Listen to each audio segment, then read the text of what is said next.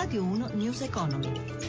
17.32, buon pomeriggio, ben trovati da Luigi Massi, borse europee in ordine sparso sul finale di seduta, Michela Coricelli dalla redazione di Milano, a te. C'è ancora il petrolio sotto i riflettori dopo i dati sulle scorte americane, è sceso di nuovo sotto i 31 dollari il barile. Wall Street dunque ha perso terreno girando in negativo e questo inevitabilmente ha appesantito anche le borse europee che si avviano a chiudere tra qualche istante in ordine sparso.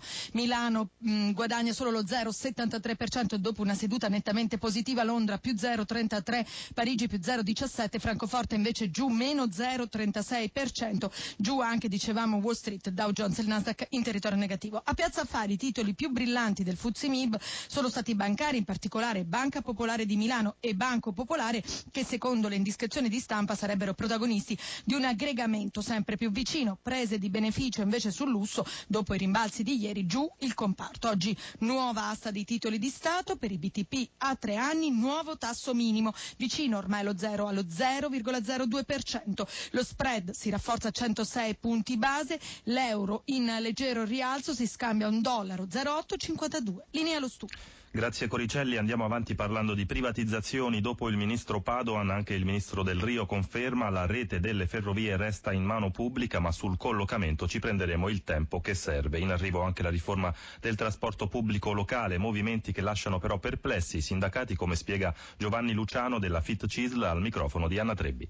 Noi sembra che il gioco non valga la candela perché se questa operazione porta nelle casse dello Stato 4 miliardi, noi vediamo il rischio di indebolimento di un gruppo industriale che ha bisogno solo di mettere a posto alcune cose ma che ha fatto un'enorme operazione negli ultimi vent'anni di trasformazione da carrozzone pubblico a azienda che è un riferimento. Rio ha detto che l'operazione serve a sviluppare ulteriormente un settore che ha grandi potenzialità velocità. Perfetto, ma se l'alta velocità italiana, i treni Italia è al top, per quale motivo capitali privati dovrebbero essere interessati a sostenere il trasporto regionale o il trasporto delle merci, che non sono redditizi e non per colpa di ferrovie. De Rio ha anticipato che è allo studio una riforma del trasporto pubblico locale, per questo è stato chiesto a Ferrovie un forte investimento. Perfetto, spero che siano d'accordo con le regioni che hanno competenza esclusiva sul trasporto pubblico locale. Questo è un cortocircuito che va avanti da troppo tempo. Ferrovie dello Stato può e deve rilanciare il trasporto pubblico locale e merci e mantenere gli standard elevati di frecce. Detto ciò però, sono perplesso che sia l'apertura al capitale privato che faccia questo.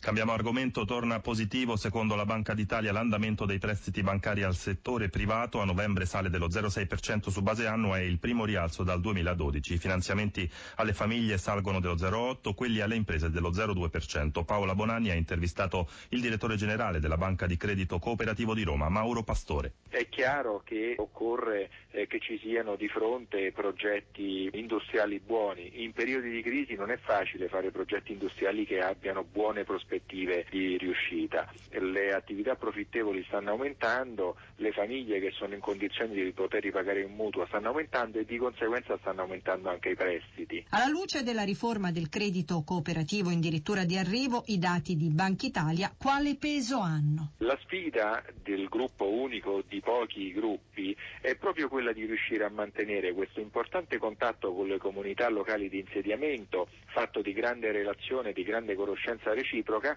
in un gruppo più grande che consente economie eh, diciamo principalmente di costi ed una salvaguardia patrimoniale allargata a tutte le banche di credito cooperativo italiane. Cosa succede? Ci sarà anche una concorrenza eh, nei confronti dei grandi gruppi? Non abbiamo mai sfigurato, tant'è che la crescita dei prezzi delle, delle banche di credito cooperativo è sempre stata eh, più significativa di quella dell'intero settore bancario nazionale. La più grande sfida di questo gruppo unico, pochi gruppi, è proprio quella di riuscire a mantenere il contatto relazionale perché c'è tanto bisogno di banche che si mettano insieme a capire i problemi che hanno le famiglie e le imprese e quindi tro- cerchino di trovare insieme le soluzioni laddove possibile.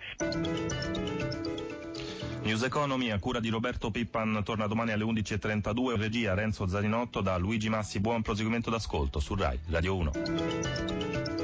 Radio 1 News Economy.